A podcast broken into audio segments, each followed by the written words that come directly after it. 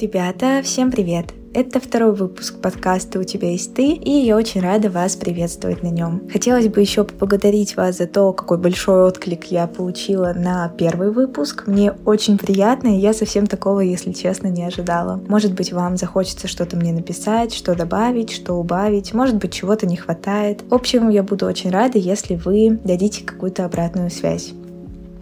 Сегодня у нас с вами на разборе такая очень объемная и для меня достаточно тяжелая эмоциональная тема. Мы с вами поговорим о том, что испытывает человек с паническим расстройством, на что похожа его жизнь, с какими проблемами ему приходится сталкиваться, от чего отказываться, вокруг чего вертятся его мысли. Большую часть подкаста займет мой монолог о том, как прошли 6 лет жизни, которые, казалось, длились намного больше. Плюс в конце я поделюсь, наверное, несколько несколькими советами, которые я бы хотела сказать себе 6 лет назад. Уверена, они помогут вам, не пройдут мимо и надеюсь, что оставят какой-то след. Первая паническая атака случилась у меня, как я вам уже говорила, летом, и после возвращения домой осенью начался период очень частых и очень сильных панических атак. Я тогда абсолютно не понимала, что со мной происходит, и мне было достаточно сложно контролировать приступы паники, но было то, что их однозначно объединяло. Стоило Стоило мне только выключить свет, как мгновенно у меня начиналась паническая атака. И сейчас я могу объяснить, почему такое происходит, но тогда для меня это казалось чем-то максимально странным. У достаточно многих людей ночь ассоциируется со временем, когда им мало кто может помочь, потому что все спят, и никто не сможет оказать им помощь. Но это не так, потому что ночью поток людей, например, в больницах снижен, и вероятность, что тебе окажут помощь быстро, она велика. Не спят те, кто работает в круглосуточных магазинах, не спят таксисты, которые возят людей по ночам. Просто нужно осознать, что ночь — это не то время, когда тебе никто не может помочь. Наоборот, это время, когда ты можешь получить необходимую тебе помощь намного быстрее, чем в дневное время суток. Так вот, панические атаки тогда случались, конечно, буквально каждую ночь. Я не могла никак с ними бороться, ничего сделать, потому что даже не знала, что предпринять, чтобы паническая атака закончилась. И да, тогда я просто как-то старалась отвлечься, мне очень помогали мультики. Как ни странно, я смотрела, помню, Лунтика, Машу и медведя,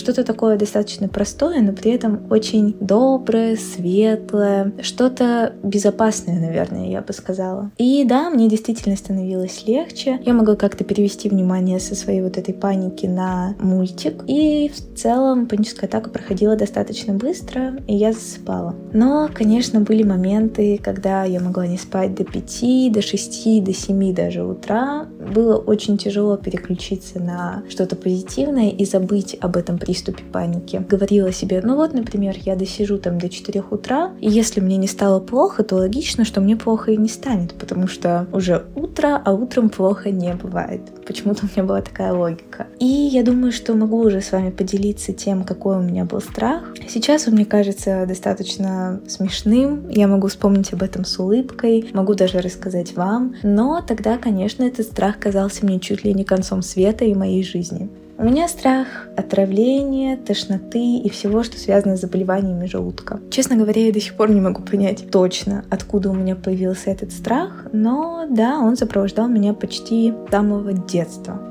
Тогда я подумала, что очень здравой мыслью будет перестать есть, так как если ты не ел, то, следовательно, отравиться тебе как бы и нечем. Значит, можно не переживать насчет этого. Конечно, эта мысль помогла мне не то чтобы прям надолго, наверное, где-то месяца на два, не больше. Но из-за этого начались очень сильные проблемы со здоровьем. И в целом мои отношения с едой — это очень сложная тема. Сначала я перестала есть э, все то, что казалось мне сомнительным, все то, что было приготовлено вчера, позавчера, все то, у чего был срок годности приближен к концу. Потом я перевелась в новую школу, и я помню, что там были очень вкусные куриные котлеты в столовой, и все ребята уговаривали, ну не уговаривали, а советовали мне их попробовать. А я очень боялась насчет того, что вдруг я отравлюсь, неизвестно какое мясо используют в этой столовой. И я на протяжении, по-моему, всего 10 10 класса абсолютно не ела мясо.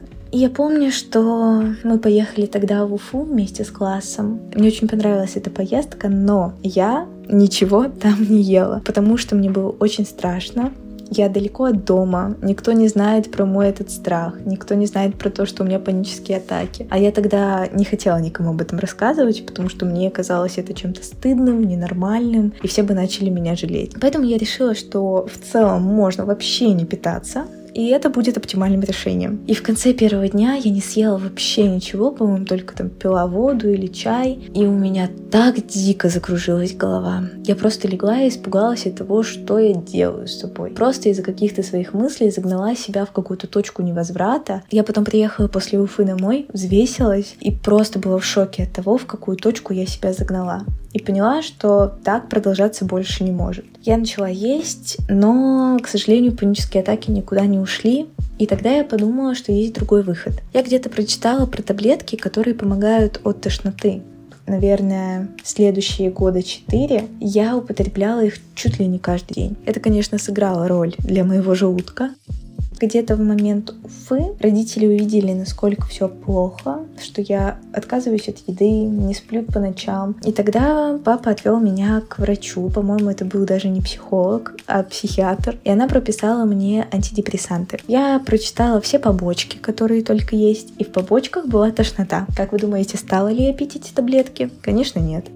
Все это привело к тому, что я не спала очень долго. Я не спала, не ела, вся моя жизнь накрутилась вокруг одной только мысли. Только бы не отравиться. Каждое мое действие было направлено на то, чтобы предостеречь себя от этого риска отравления. Я проверяла абсолютно все продукты в доме. Я не ела ничего того, что могло бы вызвать у меня какие-то несварения в желудке. В общем, я правда была одержима этой мыслью, и это было ужасно, потому что я отказывалась от любых походов в кафе вместе с подружками. Я отказывалась отказывалась от очень многих удовольствий, которые тогда мне предлагала жизнь. Очень часто я даже убегала в соцсети, убегала в интернет, чтобы как-то отвлечься от этих мыслей, потому что было эмоционально тяжело выносить их каждый день, весь день. И тогда появился один человек, который очень сильно помог мне в борьбе с паническими атаками. И на полтора года я смогла вдохнуть спокойно и жить счастливо без панических атак. Не знаю, честно говоря, до сих пор, почему так произошло, но как будто бы этот человек поставил меня на первое место. И я знала, что если мне нужно, чтобы он приехал ко мне посреди ночи, он бы сто процентов приехал. Если бы мне было плохо, он бы не спал всю ночь и сторожил мой сон. Если бы мне понадобилась его помощь, он бы сразу был рядом. Я думаю, что он в какой-то степени разделил со мной мой страх, и поэтому я смогла от него избавиться.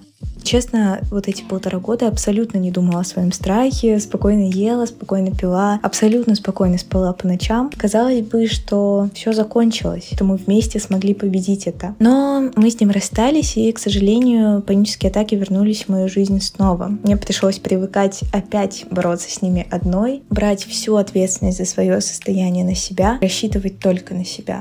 И теперь, после того, как вы узнали, как прошли 6 лет моей жизни, возможно, это было рассказано немного сумбурно, но мне очень тяжело вспоминать то время и как-то структурировать его у себя в голове, потому что я спрятала это как будто бы очень глубоко, и сейчас мне приходится достать это, вспомнить, пережить снова, чтобы рассказать вам и что-то посоветовать. Посоветовала бы не бояться просить помощи и рассказывать о том, что тебе может быть плохо. Это не стыдно, не страшно, это нормально. Нужно просто попросить поддержки или помощи, помощи, и тебе ее дадут. Побольше изучать этот вопрос, побольше слушать других людей, общаться с теми, у кого, возможно, это тоже было.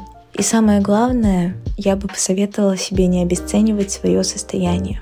Не говорить, что ой, да ерунда, это пройдет, ой, да это все от недосыпа, от переживаний, это все подростковое, переходное. Нет, не обесценивай свое состояние. Это не ерунда, это не пройдет, если ты не будешь обращать на это свое внимание. Честно говоря, было сложно все это рассказать.